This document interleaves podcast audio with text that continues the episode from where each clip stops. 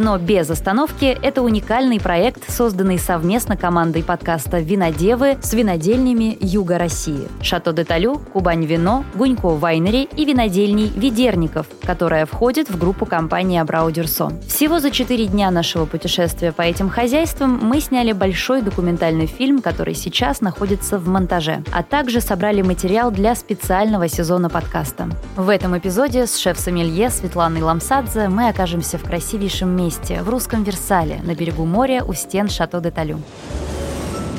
Арте Вива – это французское искусство жить. Искусство наслаждаться каждым мгновением своей жизни. Никуда не торопиться, не спешить. И развивать себе понимание, любая простая вещь, которая окружает нас, может принести нам высочайшее наслаждение от этой жизни. Шато де Талю переводе с французского «замок на склоне» единственная винодельня на нашем пути, в которой мы облачились в платье, потому что в этой невероятной красоте находиться в обычной будничной одежде невозможно. Ну, это просто непростительно. Скажи мне, Светлана, как человек, который бывал на французских виноградниках, похоже? О, честно говоря, один в один. Это просто полное ощущение, как будто бы ты где-то не у нас, не на родине. И тем приятнее осознавать, что это все-таки здесь, на родине, ну, горы, конечно, не могут быть как в Бордо, но в целом ощущение вот такое Франции. Давай сразу скажем, э, я думаю, что многие задаются этим вопросом, когда просто видят в, в интернете фотографии, настоящий ли это замок. Это действительно настоящий замок. Мы сегодня его пощупали. Он, правда, сделан из камня. Все в порядке. Он настоящий, он не нарисованный, это никакой не картон приклеенный. Но здание относительно новое, достроено вот э, буквально... В 20 году. Да, в 20 году и сделан в таком средневековом стиле. Красивейшие интерьеры внутри. И согласись, что это не выглядит все бутафорно. Но ну, в первую очередь, конечно, из-за антиквариата, из-за уникальных совершенно вещей, которые хранятся внутри, в музее. Шато де Талю, где сегодня нам проводили экскурсию. Анастасия Шамрицкая, директор по развитию Шато де Талю, провела нам экскурсию, рассказала о коллекции Ротшильдов, которая здесь хранится. И ты знаешь, что меня, конечно, удивило и поразило. И мне кажется, к сожалению, не все в полной мере осознают, вот кто здесь бывает, насколько это ценно, насколько это просто невероятно круто, то, что люди, широкая аудитория, ну, понятно, что там не толпы сюда приходят, все-таки экскурсии по записи, но это доступно. Люди могут увидеть эти редкие какие-то реликвии, антикварные предметы, ту же самую коллекцию Ротшильдов, которая стоит, ну, я не знаю, сколько она стоит. Мне кажется, цены этой коллекции нет. В нашем музее, это мы считаем сердце нашего шато, находится уникальная для России коллекция, которую наш инвестор собирал больше больше 20 лет. Это коллекция вин Мутон Ротшильд, начиная с 1900 года и заканчивая нашими современными днями. Ну, про эту винодельню можно рассказывать очень много. Это одна из пяти великих виноделин региона Бордо во Франции. И это одна из виноделин, которая очень много дала всему французскому виноделию и не только, потому что они первыми стали собственноручно разливать вино на винодельне. До этого виноделы обычно выращивали виноград и виноматериал продавали соседним хозяйствам. А здесь внук основателя Филипп он решил, что он будет разливать вино и создавать свое собственное вино.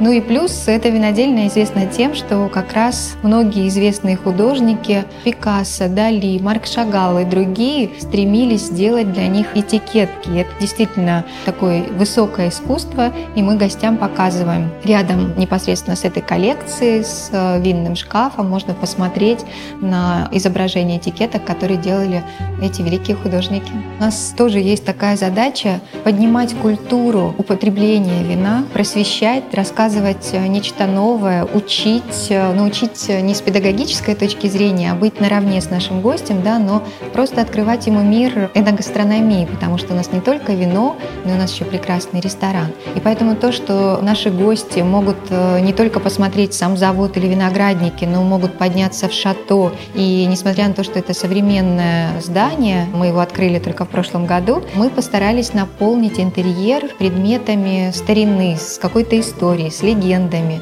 И наши гиды во время экскурсии рассказывают как про коллекцию Мутон Ротшильд, чем она знаменита, так и про другие э, элементы дизайна, декора, мебели. У нас очень много э, предметов, которые работы 18-19 веков. Это и картины, и мебель. А, например, замечательный комод 18 века, который встречает возле гардероба наших гостей в стиле мадам Помпадур с такими изогнутыми линиями, напоминающими линии женского тела. Потому что мадам Помпадур была законодательницей не только мод в части fashion, но и очень много принесла во французскую культуру. И вот наши гиды, которые являются причем искусствоведами, профессионалами, они как раз об этом нашим гостям рассказывают. Я бы все-таки хотела начать с виноградников. Мы видим здесь более плотно, это видно прямо за нами, более плотная посадка, которая абсолютно не позволяет э, при такой плотности посадки допустить тяжелую технику на поле. Она здесь просто не пройдет. Соответственно, при такой плотности это все делается вручную абсолютно. И сбор, и обработка, ничего не может быть здесь механизировано механизировано вот при такой плотности. И обрати внимание на почвы, они совершенно отличаются от двух предыдущих хозяйств, да, в которых мы были. То есть если там сверху есть плодородный слой, да, ниже глина, ниже, конечно же, то здесь ты видишь сразу на поверхности, что никакого плодородного слоя здесь нет. Здесь сразу начинаются каменюки. То есть здесь виноград страдает, и это видно прям невооруженным Он не взглядом. страдает здесь. Виноград должен страдать, чтобы были великие вина. Поэтому Мне кажется, он здесь шикарно видно здесь живет. так говорят французы, что виноград должен страдать. И чем беднее почва, тем богаче будет у тебя вино. Ты заметила в этом цеху, какой красивый виноград? Как они его сделали таким? Да, и там лежат, конечно, гроздочка к гроздочке, чистенький, причистенький. Столько степеней он проходит обработки, в смысле, что из него выкинут даже каждую маленькую подгнившую ягодку, и она не попадет никогда в пресс. И, конечно же, это дает высокое качество суслу и в итоге вино. Ну и это удорожает технологию. Настоящий французский дом вина от э, виноградника до дегустационных залов, которые тоже выглядят роскошно. И сегодня, когда мы говорили с Франком, главным виноделом э, производства, все мучили его вопросами. Ну как вот вы, француз, здесь, на русской земле, про культуру питья, да, вина во Франции. У нас все-таки, безусловно, есть различия. И несмотря на то, что Франк работает в России уже больше 20 лет, все равно он француз-француз. Конечно, есть у него немножечко ностальгии по дому. Сегодня, когда он говорил о Франции, о своей семье, чувствовалось, как он скучает. Но меня очень тронули его слова о том, что сотрудники винодельни, люди, с которыми он бок о бок работает все эти годы, его семья, мне кажется, это было, это было очень трогательное признание. И вообще, я думаю, он очень сентиментальный человек, и вина у него получаются такие тоже тонкие, очень элегантные, как э, и его сентиментальная местами душа. Я сразу видел, что здесь будущее огромное. И работа тоже, потому что был в 2011 году. Здесь, конечно, из всего, что вы видите, ничего не было. А, Был просто кошеный газон. Терруар — это климатические условия, почва и традиция. Но раз у нас в России традиции мало, можно заменить этого третий фактор по желанию. Если есть желание, желание правильно работать, если есть цель, это будет наш третий компонент терруара. А я сразу видел, что здесь терруар для выращивания винограда, для производства великие видержанные красные вина есть и будет. Винограднику 15 лет, а первое вино выпустили в прошлом году. В основном винодельни так не делают. Виноградник засаживают, четвертый, пятый год э, начинается нормальное плодоношение, тут же выпускают вина на рынок. А здесь Шато де Талю понадобилось 15 лет возраста виноградников для того, чтобы выпустить свои вина на рынок. Это что-то да значит. Нам важно производить вино из винограда, которые годны для наших условий, которые дают стабильное, высокое качество. Когда мы говорим о Grand Cru, что это значит Grand Cru? Grand Cru это не производить очень вкусное вино, это производить 10 лет один и тот же вкусное вино. Я имею в виду один и тот же уровень. Год урожай меняется, вино будут более концентрированные, более темные, более легкие. Разный год, я согласна. Но уровень должен оставаться. Арт-девивер, искусство жить, это то, что здесь пропагандируют. Это философия, это винодельник, как мне кажется. И если ты не можешь к этому прикоснуться сам, сюда приехать, то ты можешь прикоснуться к этому с помощью новых технологий. Мы в этом году выпустили рестайлинговую этикетку для медиум нашей коллекции «Шато де Талю». И постарались показать всем, каким красивым может быть небо над виноградниками и над шато, над замком. Небо для каждого вина свое. На мускате это безоблачное небо и только одно маленькое облачко в виде сердечка. На розе, например, да, это рассвет. На клере это закат как раз над морем и над виноградниками, спускающимися к морю. И над другими винами тоже свое особенное небо, волшебное, магическое, на которое хочется смотреть э, долго. Так вот, если перевернуть э, бутылку другой стороной, то на контур этикетки будет QR-код. На него можно навести камеру своего телефона, и вы попадаете в звуки нашего теруара. Берете вы мускат, наливаете в бокал вино, вы находитесь где-то далеко от Шато де Талю. Но когда вы включаете этот звук, у вас создается полное ощущение, что вы идете по центральной аллее вдоль виноградников. Или, например, на закате вы слышите стрекот цикад или шум волн. Это все можно ощутить с нашим вином, просто наведя камеру своего телефона на QR-код. То есть можно и вдохнуть аромат, и попробовать вкус, и в то же время услышать это вино. А мне понравилась такая вполне старинная технология. На других бутылках у них есть линейка, которую они назвали «Уроки французского». Она достаточно простая, базовая, и она позволяет э, людям, которые пьют это вино, выучить французские песни. И на разных бутылках, но не, надо купить не одну бутылку. Это же уроки. Они пронумерованы. 1, 2, 3, 4, 5 и так далее. Написана одна строчка из какой-то одной французской песни, которую все знают. Вот сегодня я видела это был Джо Десен «Салю». «Салю, moi, салю, командир». Я думаю, когда ты начнешь петь в нашем подкасте. Наконец-то, Спасибо, да? Светлана. Вот. И на каждой бутылке написана эта строчка, как ее произносить по-русски и что это значит. И покупая бутылку за бутылкой, ты соберешь полностью весь текст песни, выучишь ее, ну и с 35-й бутылки начнешь петь. И для нас арт де вивро — это бокал шампанского, конечно. И потому мы и спрашивали у всех, когда будет игристое. Но, слава богу, у них есть это в планах, и Франк сказал, что это будет. Я уже прессовал винограда специальный, что производит игристый вин. А потом это проблема времени. Нам надо найти финансы, что этого делать. Поэтому я думаю, скоро найдем, наконец, время, людей и инвестиции, чтобы производить свой личный игристый вин. Здесь единственный фактор, который мы не контролируем, это ветер. Действительно, ветер, зима он бывает очень холодно, и тогда этих более слабые сорта, как Мерло, как Сира, они переживают мороз и бывают, они более страдают, чем остальные. Даже если мы сажали виноградники на месте, где меньше, по принципе, этот проблем. Тоже ветер во время созревания увеличивает э, потенциал изумирования. Это не всегда отлично, когда посередине созревания уже начинает концентрироваться винограда. Я, кстати, очень легко сегодня вообще в эту Конечно, роскошную жизнь да. внедрилась. Ты знаешь, Вот это luxury, я тоже поняла, что это по мне. это все про меня тоже. Мне Да. прям очень комфортно, очень хорошо. И действительно не хватает, конечно, бокальчика игристого. Я прям чувствую себя в своей тарелке. Я как-то неправильно жила, я это поняла здесь Вот, и сейчас. понимаешь? Я чувствую здесь себя в своей тарелке. И, конечно, что меня сегодня особенно впечатлило, это вот такая проблема, о которой я говорю уже много лет и считаю, что это прям глобальная проблема, из-за которой очень часто мы, путешествуя даже вот по югу, например, да, отправляясь на море в наши регионы, чувствуем себя как-то странно, и не всегда эти путешествия проходят гладко, потому что очень многие люди, которые работают в сфере гостеприимства, не любят свою работу. Ну, то есть они этим занимаются просто потому, что вот, ну, они вот здесь, и да, это единственный сезонный заработок, но им, конечно, это все страшно не нравится. А вот в Шато де Талю работают люди, которые обожают свою работу. И, ребята, какая это большая, колоссальная разница. Сначала я познакомилась с Шато по картинкам.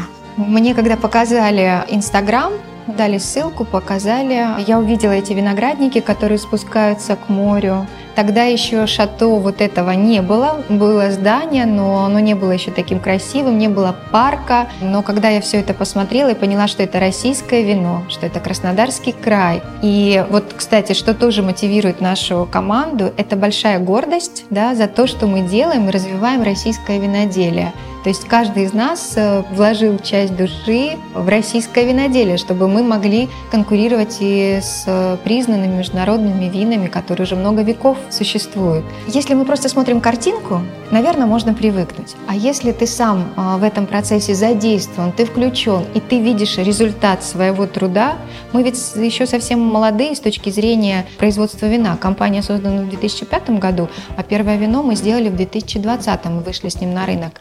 Резервные вина у нас появились только в этом году. В прошлом году мы открыли ресторанно-дегустационный комплекс, где мы сейчас с вами находимся. И у нас э, за последний момент очень много различных достижений.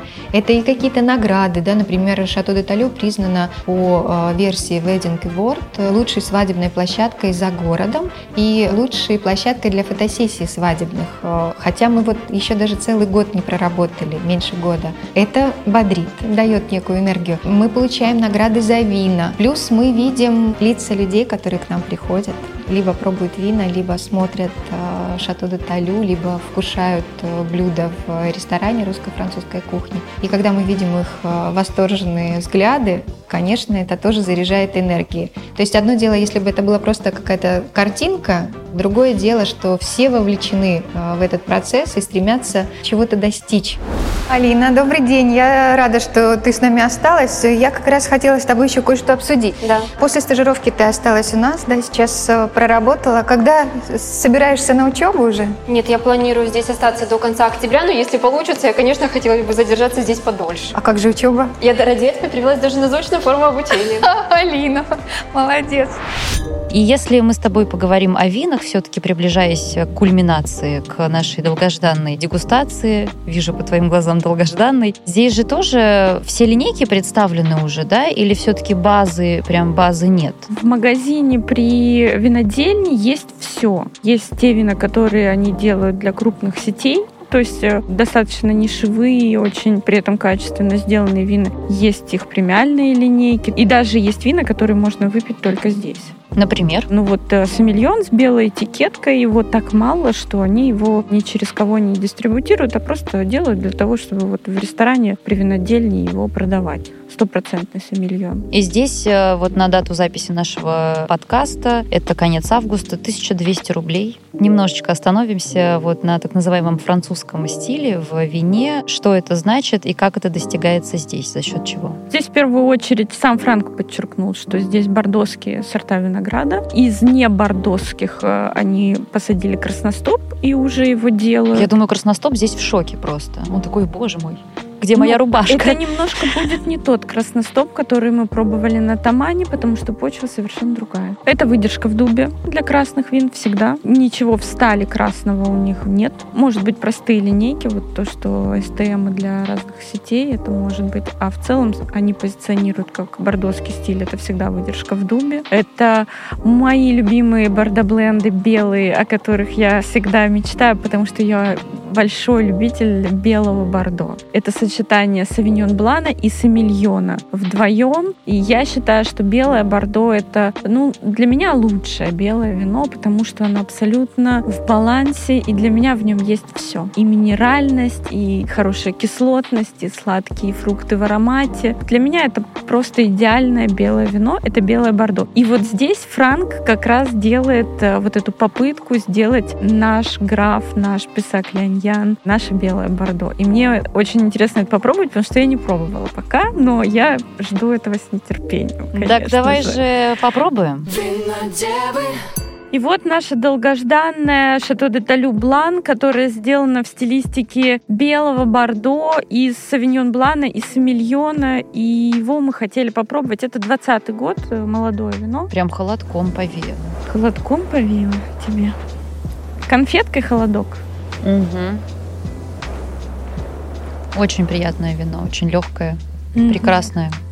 Сомельон здесь дает вот эту вот э, гладкость, э, спелую дыню, что-то вот такое сладкое в аромате. А савиньон все-таки поддерживает э, кислотную структуру, цитрус. Но и вот стиль белых вин Бордо, он тем хорош, что он вот не такой пудровый, карамельный, сладкий в ароматике, не парфюмный. Он именно более сдержанный, все-таки более минерально-гравийный. И здесь образец хоть и молод, но похож похож. А еще раз какой год? Похож. 20-й. 20-й. А почему вот первый нос прям такой, ну, очень яркий, да, аромат, а потом как будто... Потом он приглушается и уходит просто вот в минеральную ноту. Ну, потому что мы его только открыли. А вот первым. холод это минеральность вот это. Да, это вот, вот, это вот этот вот белый гравий, который ты видишь э, сзади, это он.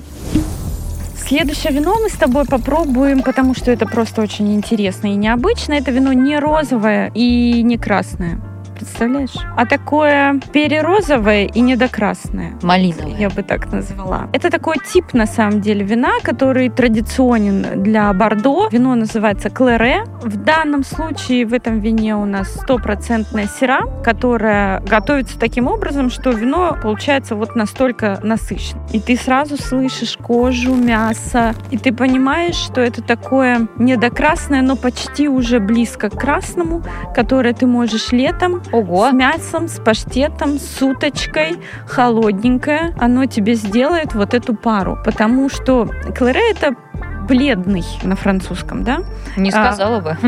Ну, бледный. Яркий. Бледный. Он бывает более такой ближе к красному. Здесь так, но бывает еще более ближе к красному. То есть это больше бледный красный, чем яркий розовый. И в стилистике он больше бледный красный, чем яркий розовый. И во вкусе. И при этом здесь есть вишня, здесь есть дымок в аромате, да? Во вкусе сладкие ягоды. Малиновые. У меня были. Да. Мне пришли сладкие Ягоды, ягоды. плюс барбарис, кизил. Но все это сухое, ничего сладкого здесь нет, чтобы никто не обманывался. Все это сухо, достаточно остро, пряно при этом, потому что это все-таки сыра. И э, очень и очень гастрономично. Это вариант, когда хочется холодного вина под мясо.